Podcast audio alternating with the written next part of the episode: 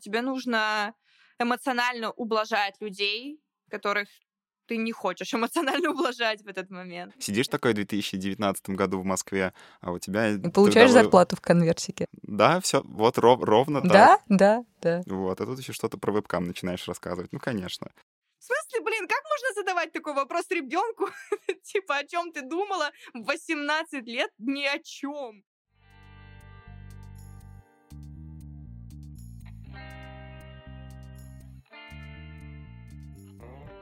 Привет, это «Разве секс?». С вами Сеня Овчинников и Алина Данилова. Мы собираемся, чтобы развенчивать мифы о сексе и разбираться в сложных вопросах, связанных с сексуальностью. Сегодня у нас в гостях Евгения Кокосова, владелец вебкам-студии в Новосибирске. Женя, привет. Привет, ребят. Поговорим о вебкаме как о... Как, как о бизнесе, да. Как о бизнесе и как о явлении.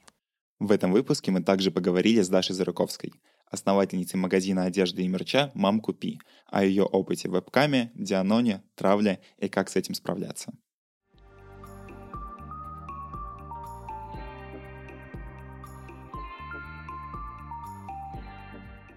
Давай начнем с такой короткой водной части. Как для тебя вообще началась вся история с вебкамом? А, я так много раз уже рассказывала эту историю, поэтому, возможно, она у меня уже максимально отточенная и обезличенная. Если в двух словах, я узнала о вебкаме довольно-таки поздно, потому что в Новосибирске гуляет шутка, что у нас половина девушек работала в вебкаме, а половину звали, а вот я как бы из тех людей, кого не звали почему-то. И я узнала как-то об этом, о профессии оператора-переводчика. Есть такие сотрудники на вебкам-студиях от своей подруги, которая работала в какой-то такой студии. Я немножко посмеялась того, что такая индустрия существует. Для меня это было как-то очень просто забавно, непонятно. А потом был в 2014 году такой неприятненький кризис, который коснулся сферы, в которой я работала. И я решила пойти поработать, попробовать оператором-переводчиком в студию. Поработала там, потом выгорела, ушла потом в другой бизнес. Потом меня пригласили работать в управляющей студии. Я увидела минусы студии, которые есть в городе увидела маржинальность бизнеса, ну и ушла и открыла свои. Несомненно, для меня это было очень странно. Но это из тех вещей, там, знаете, когда ты особенно попадаешь в какую-то такую непонятную ситуацию, и все вокруг ведут тебя так, как будто бы это все ок. И ты такой, ну ладно, хорошо, я мимикрирую под окружение. Mm-hmm. Студия была, ну, такая достаточно странная. Она располагалась в подвальном офисном помещении. Я работала в комнате там, со своими девчонками-моделями, за которых я переписывалась, кого я обучала. И, условно говоря, там не было особо ни перегородок, ни дверей, ни ширм, ничего. То есть вот сижу я там, через буквально два метра сидят там девочки. Было, было странно. Но я думала, что так везде. Типа, мне казалось, что это, ну, ладно, ок. Угу. Класс. Ну, ты комфортно себя чувствовала вот спустя какой-то там, не знаю, месяц после того, как это началось? То есть ты быстро к этому привыкла или это была какая-то сложная история? Вопрос такой двойственный, потому что, с одной стороны, было весело. Ну, то есть это когда вот ты залетаешь в индустрию, ты узнаешь о куче фетишей, о том, какие люди вообще разнообразные. Я, в принципе, ну, впервые столкнулась mm-hmm. там с такой adult -индустрией в целом. И было любопытно. Всем моим знакомым было очень всегда интересно узнать, что же там происходит. Эта ниша всегда вызывает любопытство и такой интерес. Mm-hmm. Ну, как и любое дело, которое относится к сексу, да, это понятно. Да, нам это не понаслышке знакомо. Да, да, класс. Я интроверт. Мне было тяжело от общения. Там было очень много людей, там, с кем я работала непосредственно, плюс я за всех переписывалась на сайтах. Со мной могло сидеть работать пять моделей, у каждой открыто по три сайта, я должна успевать там переключать свое внимание и постоянно везде быть на связи. Плюс я контролировала остальной коллектив, и там постоянно кто-то подходил, у кого-то что-то ломалось, порой приходилось выслушивать личные истории, помогать, советовать, поддерживать. Ну, в общем, вот это было тяжело. Вот к этому было сложно адаптироваться. Мне кажется, надо просто подчеркнуть, что, ну, я вот, например, чуть-чуть удивился, что вообще есть операторы и переводчики, которые переписываются за моделей. Ну да, на самом деле раньше это были просто только операторы, переводчики. Сейчас индустрия развивается. Там можно условно сказать не без моей помощи. А сейчас появляется больше тренеров, а, людей, которые проводят различные обучения, касающиеся как работы там и навыков продаж, как уроков английского, поведению на сайтах, артистизму и всему остальному. Ну а вообще, конечно, работа переводчика обусловлена тем, что просто у нас ужасный уровень преподавания английского в школе. как правило. Окей, но учитывая, что у нас есть вот эта вот сексуальная составляющая, как вообще вебкам-бизнес работает в России? Типа, насколько это легально? Это легально настолько, насколько э, возможно сделать. Объясню сразу. Вебкам — это про серую зону. Он не запрещен, не разрешен. Это и формулировки законодатель наш, в принципе, не предусматривает в том состоянии нормативных актов, которые есть на сегодняшний день. А что касается судебной практики, то тоже нет ни одного уголовного дела, где бы участвовала формулировка вебкам или э, вебкам-студии, что-то такое. Поэтому вся загвоздка в том, что очень много студий работают в серой зоне, не платят налоги и не пытаются как-либо повлиять на эту ситуацию. Я работаю как юридическое лицо, я плачу налоги, и э, я имею официальные взаимоотношения с моделями, которые работают на мою студию. Но, конечно же, я все равно переживаю, несмотря на то, что я максимально все постаралась легализовать. Мы все понимаем, что вряд ли когда-либо общественное мнение позволит вебкам прям законодательно уравнять правах с любым другим бизнесом. Жень, ты сейчас сказала, что э, ты стараешься все максимально легально делать. Я правильно понимаю, что это означает, что если, например, к тебе приходит девушка-модель, то у, te- у тебя, как у работодателя, с ней там трудовой договор, например. А я юридическую сторону дела не буду раскрывать, потому что это лично, ну, как бы моя mm-hmm. схема, я плюс провожу обучение, и это такая, типа, платная информация. Окей, okay, хорошо. Да, я подтвержу, что у нас есть договорные отношения с моделью. Окей, звучит на самом деле довольно классно. Угу. Намного более классно, чем я себе вообще это представляла. Нет, я скорее, знаешь, все ничего угораю. Я думаю, что вот я на многих работах работала, и только на одной работе, а, ну, мои работы были типа журналист, там, продюсер, сценарист, и только на одной работе у меня был трудовой договор, а здесь, понимаешь, как бы ну, да. все, да, все, я, все классно. Я, я тоже понимаю, у меня вот сидишь такой в 2019 году в Москве, а у тебя... И получаешь трудовой... зарплату в конвертике. Да, все, вот ров, ровно так. Да, да, да. Вот, а тут еще что-то про вебкам начинаешь рассказывать. Ну, конечно.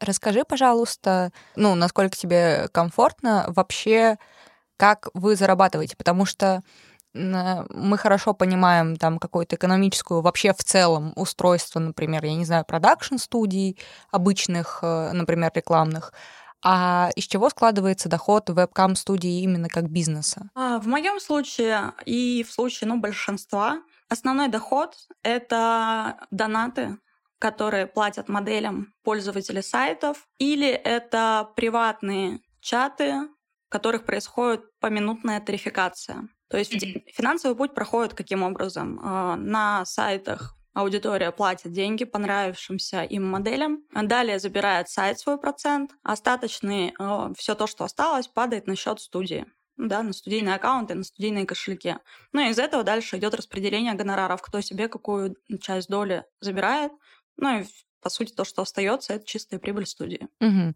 А не выгоднее ли тогда моделям работать, например, без студии? То есть в чем их преимущество работать внутри студии? Я всегда на этот вопрос отвечаю одинаково. Ну, то есть э, есть много людей, которым нужно работать в офисе, а есть фрилансеры. То есть это просто такой коворкинг э, в каком-то глобальном смысле? Плюс это поддержка коллектива, это обучение, это... И, и второй еще момент очень важный — это финансы. Ну, то есть, допустим, если девушка какая-то решила вкатиться в вебкам, и, ну, нормально к этому отнеслась, да, там прям решила зарабатывать. Пошла, купила себе мощный комп, оборудование, камеру, освещение, костюмы. Э, ну, как бы это очень много. А еще и факт в том, что у нее не обязательно пойдет заработок. Она просто сядет, поймет, что, ну, это не ее, не пошло. Ну и плюс пространство, да, где она будет стримить. По крайней мере, в провинции точно. А основная часть людей, которые работают в вебкаме, это студентки. И редко кто из них э, имеет отдельное жилье, к примеру, где он может заниматься рабочей деятельностью. Поэтому студии — это как своеобразный старт, а дальше люди уже решают, хотят они уходить и работать на себя, либо им классно в студии, комфортно, у них там куча бонусов, и они работают в студии. Ну, то есть так как-то. Ну, то есть это просто про рабочий комфорт, про комфорт рабочего процесса. Про условия, наверное. Угу. Да, конечно. Оборудовать рабочее место. Вот тебе ПТК должен работодатель, вот примерно то же самое. Световые лампы не ниже такой-то частотности. Столько-то тренингов так, в месяц. Не подавай надзорным органам всякие нехорошие идеи. Извините, я молчу. Жень, скажи, пожалуйста, по каким причинам, вот как ты можешь наблюдать, а, девушки чаще всего приходят э, в вебкам и к вам в студию? Я бы дала два разных ответа. Да? На первую часть, по каким причинам они в принципе приходят в вебкам. А, очень много факторов. То есть, опять же, я очень часто говорю о том, что раньше у меня была куча стереотипов по поводу этой индустрии. Мне казалось, что приходят только от жуткого безденежья, от безвыходности и так далее. И потом они, ну, естественно, травмируются, уходят из рабо- с работы, и потом они всю жизнь переживают и нервничают. Как Даша Зырковская, например, которая мне очень безумно нравится как личность, но которой вот этот вебкам-опыт дался отвратительно, ужасно, он ее травмировал, и она до сих пор на этом переживает на этот счет. Поэтому люди приходят по разным причинам. Кто-то ведет ведется на рекламу и думает, что это реально легкие деньги, и не нужно раздеваться, и вообще не нужно работать. Кто-то приходит, потому что ему интересно попробовать, он хочет популярности, признания. Кто-то приходит, потому что ему нравится таким образом проявлять свою сексуальность. Таких тоже очень много людей. И они, получается, зарабатывают просто любимым делом. Им нравится то, что они делают, им они кайфуют от этого процесса, и они еще хорошо зарабатывают. Я помню, в сериале «Эйфория» был такой персонаж, девушка-старшеклассница, которая просто хочет как-то раскрыть, найти свою сексуальность, и начинает стримить. И благодаря этому происходит ее личностная трансформация. Она становится сильно более уверенной в себе, раскованной, какой-то веселой, заводной и вообще. Ну, это, кстати, правда, это так и есть. Э, как бы то ни было, можно сколько угодно негативно относиться к вебкаму и к людям, которые работают в этой индустрии, что я, конечно же, не принимаю. Но когда модель на дню слышит по 100 тысячи комплиментов о том, что она такая красивая, она такая классная, она такая вообще замечательная женщина и самая красивая в мире и богиня, а девочка, ну, обычная, да, которая для нас является обычной, которая не получает такого внимания от людей, э, мужчин в реальной жизни. Но тут невозможно не стать более уверенной в себе, и это классно, это очень круто. Но опять-таки только для тех людей, кому это подходит.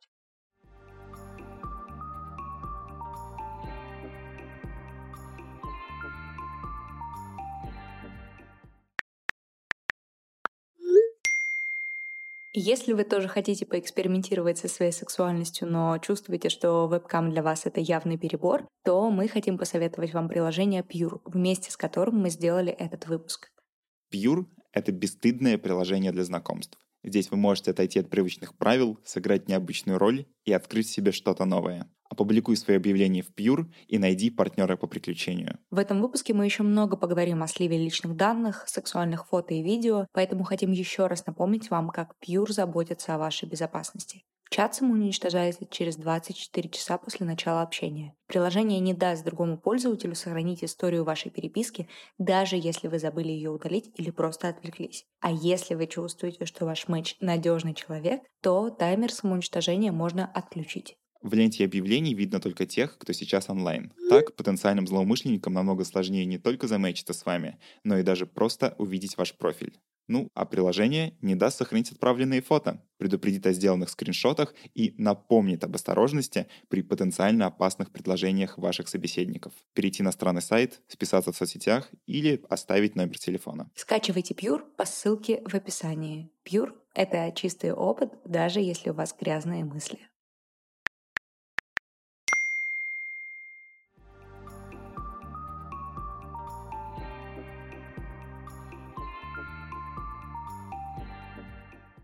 Сейчас вы услышите рассказ Даши Зарыковской.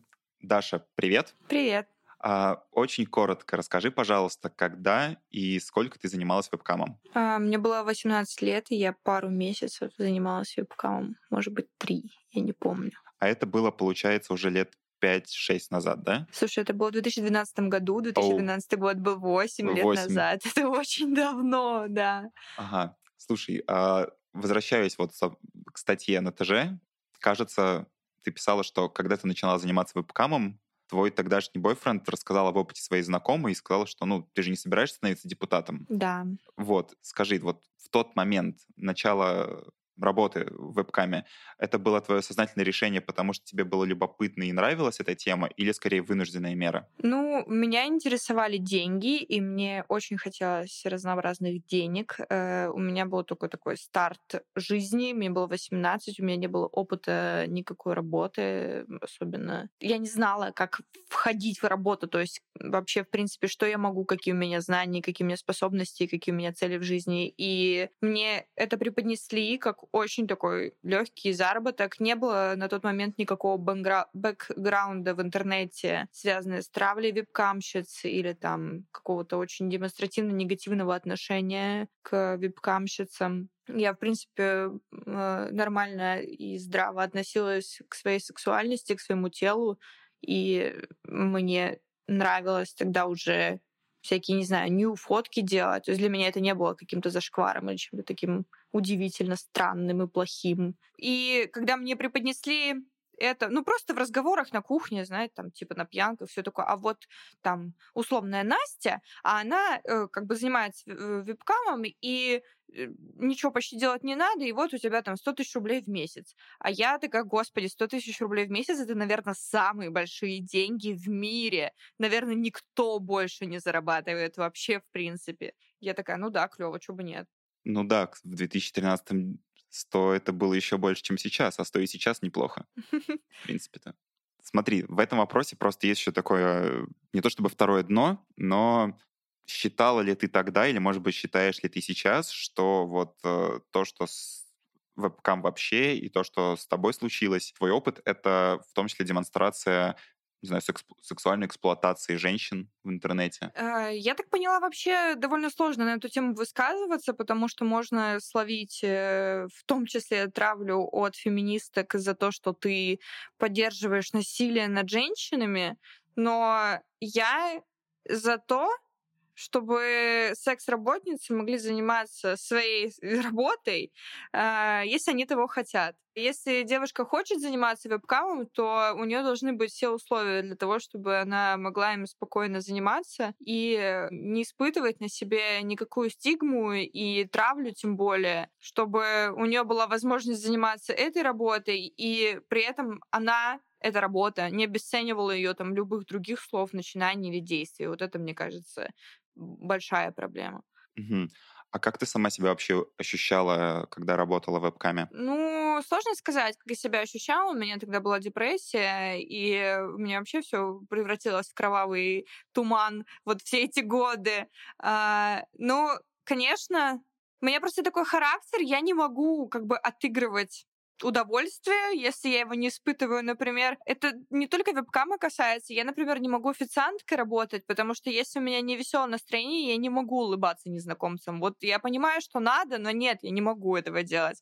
Э, скорее, вот этот диссонанс меня надломил, а не, не то, что как бы мне там приходилось голой быть или, не знаю, пальцы себя засовывать, а вот именно момент, что тебе нужно эмоционально ублажать людей, которых ты не хочешь эмоционально ублажать в этот момент.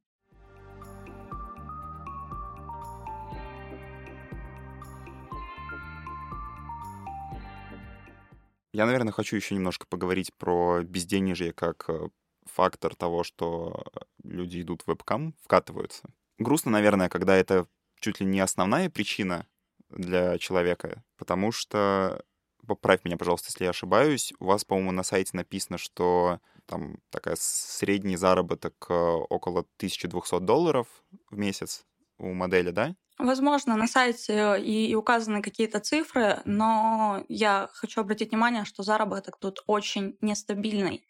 Он может быть как и намного кратно больше, так и намного кратно меньше. Угу. Ну, я понимаю, это ну, не, вопрос сейчас э, к тебе или к студии, это вопрос э, к индустрии, что, ну, то есть вот есть какой-то такой средний, э, какая-то вот такая вот средняя сумма, которую используют в такой кадровой рекламе, и если я тоже не ошибаюсь, вот условная сумма в 1200 долларов — это раза в три выше средней зарплаты по Новосибу. Верно. Так? Да, так и есть. Вот, то есть, ну, если бы я жил в Новосибе, и понимал, что что-то у меня прям совсем все плохо в жизни, то, наверное, как бы меня бы действительно это, ну, заинтересовало как минимум. Блин, по-моему, мужской вебкам, кстати, не так развит. Да, про да? мужской вебкам хотелось еще поспрашивать, но я забыл это в сценарий внести. А, так ну вот, на самом деле вопрос мой не про деньги, а про то, вот когда к вам приходят э, девушки, фильтруете ли вы как-то на, не знаю, на собеседованиях про то, что, типа, дорогая, если ты хочешь сюда просто потому, что у тебя нет денег, и тебе неинтересно, э, собственно, стримить и так развивать свою сексуальность и тысячи других причин. Старайтесь ли вы как-то девчонок отговорить? Если вы понимаете, что, скорее всего, эта девушка выгорит, и на самом деле не очень-то она хотела этим заниматься, если не финансовый вопрос. Безусловно. А, я объясню свою позицию на этот счет. Опять-таки, у меня в последнее время очень много просто коллеги из индустрии обвиняют в том, что я обвиняю всех вокруг.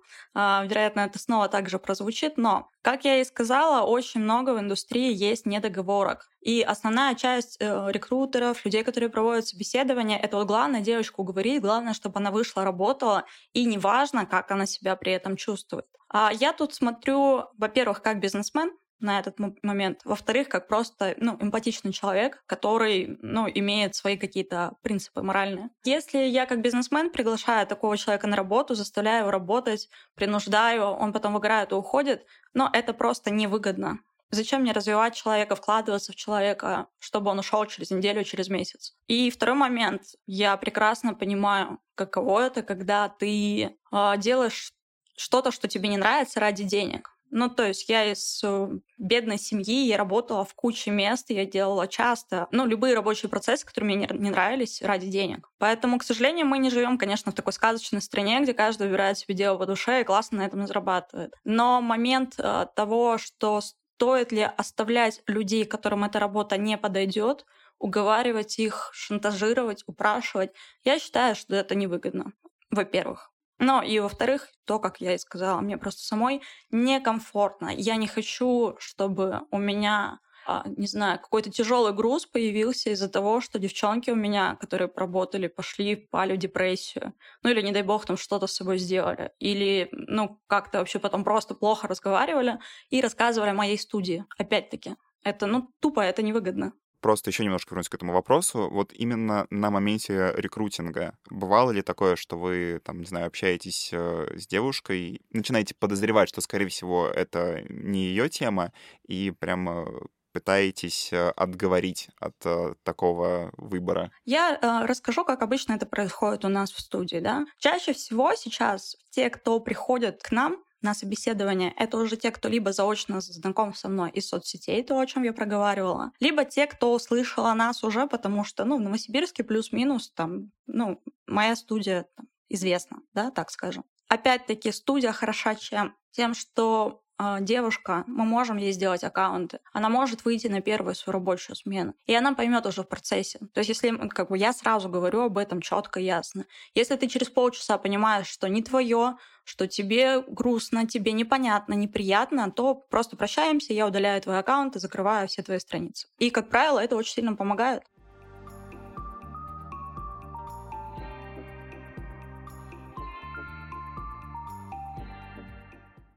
Мы снова возвращаемся к рассказу Даши Зарыковской. Расскажи, пожалуйста, как произошел э, Дианон, аутинг и как началась травля? Да, это было как бы вот некоторые девушки идут в вебкам и думают, что если они закроют Россию, то их не смотрят из России. Просто ха-ха-ха, очень смешно.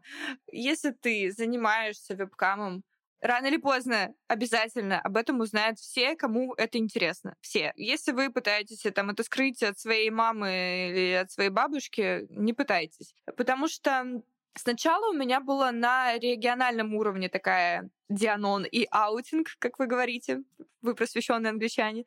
Это иногда всплывало в каких-то региональных пабликах, э, типа «Курица Новосибирска». Мне писали возможно, какие-то знакомые и что-то такое, но масштабная появилась травля и аутинг, когда я уже давно не работала в вебкаме, год, наверное, или пару лет, и я была радиоведущей на интернет-радио MedFM. Там были всякие приятные лица, типа Кузьма, а, который блогер у нас сейчас, Ларин, Мэдисон, куча, короче, народу, которые сейчас остались там блогерами и стримерами, но тогда это было такое локальное мероприятие. У меня на эфирах где-то было человек 600, наверное. И в один прекрасный момент у меня был совместный радиоэфир с Ильей Мэдисоном, и он параллельно вел трансляцию на 2Ч.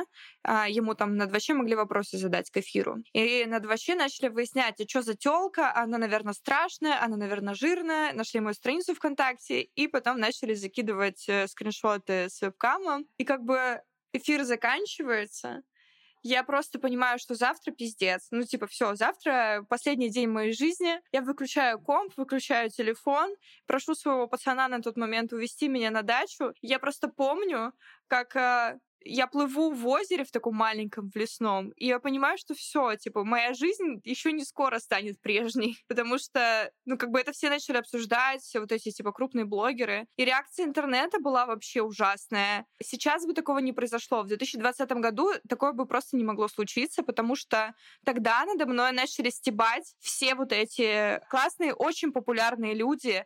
Например, Данила Поперечный ходил и писал мне комментарии стебные везде. То есть Мэдисон продолжал надо мной в публичном пространстве иронизировать. И, как бы, естественно, людям вообще, в принципе, там не надо какого-то повода для травли, но когда это поддерживается вот такими крупными инфлюенсерами, и они получают такой легитимный способ поглумиться надо мной, э, это прям было, короче, очень сильно. И я вот спустя годы это осознавала, я думаю, вы совсем конченые. То есть у меня у меня даже тысячи подписчиков не было в Инстаграме. Вам нормально? То есть вообще люди не осознают никакой там ответственности за свои действия. Хоть что угодно я сделал. А мне тогда казалось, что я самый плохой человек в мире, что я всех подвела, что я ужасная, что я преступница. Хотя по факту вебкам это настолько безобидно, это настолько вообще не повод для того, чтобы устраивать травлю. Это, это просто какой-то кошмар. Я не знаю, зачем я это пережила, плюс э, на фоне того, что мне на тот момент было 20 лет, и у меня была там не супер устойчивая психика, ну, по факту я была ребенком. И я такая схватила прям это, все подарки жизни. И там, я помню, Данила Поперечный мне говорил, Даш, ну а что ты хотела? Ну а что ты думала? В смысле, блин, как можно задавать такой вопрос ребенку? типа, о чем ты думала в 18 лет? Ни о чем. У меня вообще не было никакого жизненного опыта, и, естественно, у меня не было никакой социализации, типа, э, подобной. То есть э, где, какой жизненный урок я могла схватить в 18 лет, чтобы предположить, что если ты в приватном чате разденешься, тебя потом будет Илья Мэдисон хуесосить на весь интернет. Как это можно вообще предположить? Сейчас-то понятно. Они все передо мной извинились. Я правильно понимаю, что все это вот включало то, что постоянно писали тебе там комменты, сообщения, писали по всему френд-листу, заход... родители, все, да. просто все. У этого были волны. Э, волны заключались в том, что как только я сделаю что-то, что выходит чуть-чуть за пределы моей аудитории, мне сразу прилетало, типа, новой, новой, новой волной. Буквально не так давно меня пытались опять завип... Ну, то есть это типа всегда тот такой способ заткнуть мне рот. Все что угодно я делаю, это кому-то не нравится. Ой, а что эта вебкамщица может сказать? Ёб твою мать, 8 лет прошло. То есть это такой универсальный аргумент. Ну да, то есть это, я так понимаю, это в принципе навсегда останется. Сейчас, конечно, уже и время поменялось. То есть э, этим невозможно так затравить. Э, если кто-то не знаю, в Твиттер мне начинают мои голые фотки скидывать. Во-первых, я уже вообще на них по-другому смотрю. Я такая, господи, какая я была красивая, худая, 18 лет. М-м, как приятно на себя посмотреть. А во-вторых, э, люди пишут сразу, типа, ну, ты тупой. И как бы комментарий, который оскорбляет человека, который скидывает мне что-то про вебкам, он всегда больше лайков собирает, поэтому времена изменились. А тогда, да, я просыпалась, и, например, я могла каждый день в течение недели удалять тысячу сообщений со стены, с, из лички, с комментариев. Ты как бы сидишь с утра, чистишь страницу, потом немного живешь. И это прям, ну, то есть, если сейчас травля условно там 2-3 дня длится, да, то есть триггерное событие 2-3 дня проходит, и потом какие-то отголоски остаются, то есть иногда кто-то там в комментариях тебе что-то напишет, что я там украла футболку, отвал пизды, например.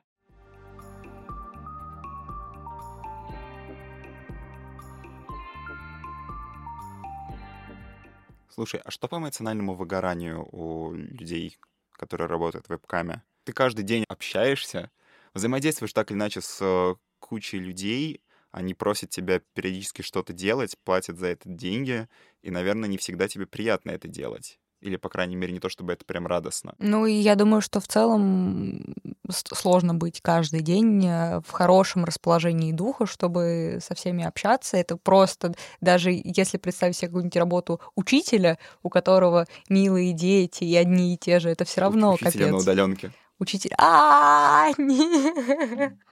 Кошмар. Вот, в общем, э, как, как с этим обстоит дело, и вот, собственно, У вас еще нет штатного психолога? А я вот думала, да, об этом. Я думаю, что, возможно, введем. Но, типа, мне бы очень хотелось. А, про выгорание. Скажу, что, а, конечно, вы правы. И вы правы еще и очень сильно в той части, что это сложная работа. Это опять-таки еще один миф, который был порожден студиями и рекрутерами. Это тяжелая работа морально, эмоционально, физически. Ну, то есть э, там стримы каждый день, если, ну, 5 дней в неделю, к примеру, работает модель. По 7 часов каждый день. Тебе нужно двигаться, тебе нужно танцевать, улыбаться. Ты находишься под яркими софитами, от которых тебе тупо жарко. Тебе нужно переписываться с большим количеством людей, ну или общаться. То есть общение тут, кстати, вот без кавычек Типа, ну как общаться? Реально общаться. Потому что приходит аудитория, и задача модели какая? Продать им свой продукт, свою услугу, свое время, свой приват, э, свою, ну, какой-то элемент развлечения, какое-то шоу. То есть это постоянно, это стресс. Любая продажа — это стресс. Поэтому, да, конечно, работа тяжелая. Выгорают девчонки, согласна. Но все справляются по-разному. То есть, опять-таки, кому-то помогает работа с психологом, кто-то уходит, делает паузу. Но очень многих людей вдохновляет, ну, я думаю, как, в принципе, всех людей, вдохновляют деньги. Ну, то есть, когда у нее хорошие стримы день за днем, то хочется работать больше, хочется там достигать своих целей. А когда пустота, ну, порой даже сложнее. Там 7 часов просто провести на диване перед компьютером, и там тишина. Ну, это, кстати, даже более сложно. Вот. Ну, а так у меня в основном девчонки трудоголики, я сама трудоголик. Я думаю, что, наверное, я как-то и притягиваю таких же людей к себе. Те, кто хочет на результат работать. Как много девчонок потом не оправдывает свои ожидания по доходам. Вот здесь очень-очень тяжело провести статистику, да, потому что даже как, ну, я, естественно, отслеживаю все показатели бизнеса, даже здесь разбор очень большой. Есть модели, которые могут прийти, они говорят, причем работы, им в кайф нравится, они хотят развиваться, но они могут заработать рил за месяц, там, 10 тысяч рублей, 15. Ну, как правило, мы либо стараемся прокачивать, либо прощаемся. Ну, как бы объясняем, что нужно в другую сферу пойти попробовать поработать, не твое. А есть модели, которые закрывают за месяц по полляма чистыми на себя. А есть, наверное, средняя какая-то цифра. Я бы сказала, что это скорее сотка в месяц. Но выше среднего, ну, 300. Ну, то есть как-то так полляма, там 600 тысяч, но это делают несколько моделей обычно в коллективе любой студии. А, ну, то есть это не каждая вторая, там их в процентном соотношении поменьше прям. Я просто почему решил спросить, потому что вот что насчет профессионального роста, скажем так? А, на самом деле а, здесь очень много возможностей для роста, но в случае, конечно же, если интересна сфера. Это опять-таки тот момент, который я объясняю моделям. А в моделинге, ну, ты не сможешь проработать там 30-40 лет. И дело даже не в возрасте, а вот как раз-таки в усталости. Точки роста, как правило, это либо рост внутри той же студии, где работаешь. То есть, к примеру, у меня там карьерная лестница, условно говоря, там модель, оператор-переводчик, администратор, тренер моделей, управляющая студия.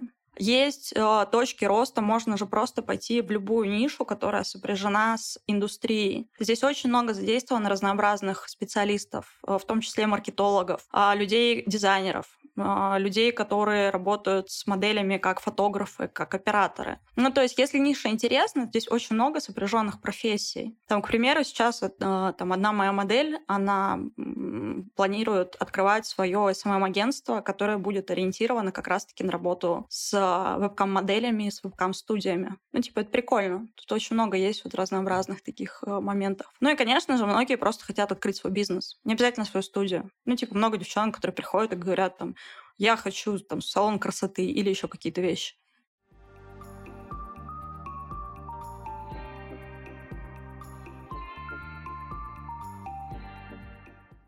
Мы снова возвращаемся к рассказу Даши Зарыковской. Слушай, как думаешь, есть какие-то варианты дэмэдж-контрола? Типа вот, э, когда человек занимается вебкамом, можно ли как-то обезопасить тебя от травли? И если она случилась, как-то снизить последствия, интенсивность этой травли? Ну, как я понимаю, безопасить себя от травли вообще нереально, потому что если в интернете есть хотя бы один человек с небольшой аудиторией, которому интересно постоянно до вас докапываться и постоянно вас мучить, то как бы вы себя ни вели, чтобы вы ни говорили, вы не сможете подстроиться под э, этого человека, вы не сможете ему понравиться или так не будет. И снизить э, свое восприятие только можно слов в интернете. Нужно как бы понимать, что это не настоящие люди, и что это не ваши друзья, и это не ваши близкие. Окей, стоит ли как-то заранее проговорить это все с близкими и семьей? Мне кажется, что врать вообще не вариант, потому что потом будет так стыдно, просто ужасно. Ну, потому что я врала, и мне вообще супер не свойственно врать, я не, это ненавижу и не умею, и это меня в том числе тоже разрушало. Во-первых, то, что мне приходится эмоционально притворяться, веселые, а второе, что мне приходится врать. Это было ужасно. И даже были люди, которые... Ну, мне в целом похер, что они думают, но так как у меня была там легенда, я ее придерживалась для всех. И когда вот эти даже мои дальние знакомые узнавали правду и писали мне, я в тебе разочаровалась, а ты понимаешь, что тебе нечем крыть, потому что, ну, ты, ну, очевидно, неправильно поступил тем, что соврал. Если вы понимаете, что вы, например, идете в вебкам, но вы никогда не сможете признаться маме, не идите в вебкам. Ну, не надо, правда. Действительно, есть куча других работ, и действительно, я считаю, что можно чем угодно заниматься. Век интернета, любым фрилансом выучитесь на любую профессию онлайн и сидите, не знаю, копирайтите тексты. Окей, смотри, у меня, наверное, сейчас будет последний вопрос. Я вообще хотел в конце спросить про то, как бороться с доголосками прошлого, потому что, ну, я, в принципе, сам видел, как к тебе приходили в реплае всякие мудаки, и писали просто по любому поводу про вебкам. Но ты про это уже рассказала, поэтому я спрошу немножко про другое. Тоже на самом деле так вот про, ну да, наверное, можно сказать про, про отголоски прошлого. Uh, у нас недавно был выпуск с Димой Колодиным, который официальный представитель uh, Порнхаба в России. И мы у него спрашивали, как устроена модерация на Порнхабе. Вот, и он такой, типа, ну... Пожаловаться на него, написать нам. Но опять же, я говорю, это лучше делать с некой более юридической точки зрения, потому что запросов огромное количество. И ты же, естественно, хочешь, чтобы как можно быстрее твой запрос обработали. Здесь юристы начинают работать, начиная с того, что они знают, как правильно написать письмо, вплоть до заголовка письма, чтобы на него обратили внимание быстрее. Ну, в общем, такая пиар, э, пиар-ответка. Которая обозначает, что хрен ты удалишь видео с собой, если честно. Вот ну, не знаю. Вот я как раз хотел по этому поводу спросить. Сейчас, возможно, ты меня остановишь, потому что э, я залез на Pornhub, чтобы посмотреть, э, можно ли там найти э, запись твоих стримов. И что, можно? Э, можно. Е, сколько вот. там? Э, по-моему, четыре. Можно я заявлю, пожалуйста, на весь интернет? Есть э, одно видео, где какая-то девушка ебется с каким-то мужиком. Честное слово, это не я. Ребята, это правда не я. И я не, не понимаю, почему кто-то думает, что это я, потому что оно обычно просто в смеси с какими-то стримами, там, где я голая танцую, подается. И говорят, вот это, это Зарыковская. И что, вы, вам нормально? У вас есть глаза? Типа, вообще, это вообще какие-то другие люди. Я не знаю, кто это. Вот, я хочу официальное заявление, потому что я никогда не могла найти повода сказать об этом, но это правда не я. Вот, собственно, мой вопрос был в том, а, ну, как бы знала ли ты об этом, и если знала, то пробовали ли вы как-то связаться, с, собственно, с Порнхабом или какими- с какими-то другими сайтами, где может лежать э, перезаливы стримов, чтобы их удалить? Нет, потому что году в 2000 вот как раз там, когда это все было, 14 я пыталась, типа, что-то откуда-то удалять. Я писала в техподдержку ВКонтакте, чтобы они там терли записи, еще какие-то сайты. Но я потом забила, потому что это невозможно. Ну, типа, ты не удалишь ничего из интернета. Эффект Барбары Стрейзенд. Ну да, то есть это все равно же у кого-то на компах хранится, и кто-то это будет все равно заливать. То есть в каком-то плане проще смириться. Типа, ну, оно, оно, оно есть, и оно не исчезнет. Ну, Окей. я думаю, да. Если только-только попал ваш видос в интернет, и еще никто об этом не узнал, и вам бы хотелось его удалить, конечно, имеет смысл попробовать его удалить. Но, блин, когда уже все знают, что тут бегать с бубном? Понял. Вот, надеюсь, я тебя этим вопросом не задел. Да нет, меня как бы 8 лет прошло. Ну сколько можно? Можно ли тут закончить чем-то хорошим? Ну, чем я давайте я скажу, что вообще-то, если вы были и работали вебками, и вас травят, и у вас полное ощущение, что вы больше никогда на улицу не выйдете, ну, выйдете. Можно даже бизнес очень большой организовать, э, и много очень разных интересных вещей сделать, стать уважаемым человеком, работать с разными инфлюенсерами, которым бы даже в голову не пришло травлей маленькой девочки в интернете заниматься. Все нормально интернет, он как бы с одной стороны все помнит, с другой стороны он очень быстро все забывает. То есть э, какие-то супер скандалы, у них есть пик, и потом это все растворяется, и остается там небольшой отголосок, и все.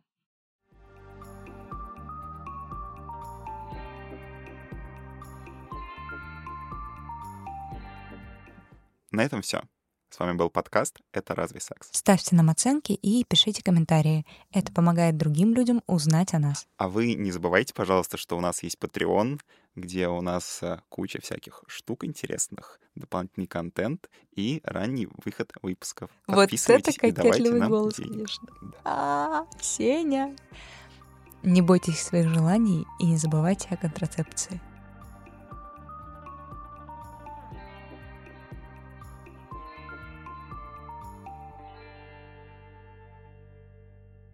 Хочешь переписать фразу про Patreon, а то я тебя перебила? Нет, нет, нет. Я даже добавлю к ней вот специально про Patreon в закрывашку. Вот если вы хотите мне дать денег, я могу всегда говорить таким голосом. Просто всегда. А что будет, если я начну говорить таким голосом? Тогда тебе дадут денег больше, чем. А, Твою же мать. Ну что, вкатываемся в аудиокам? А есть аудиокам? Блин, мы не спросили.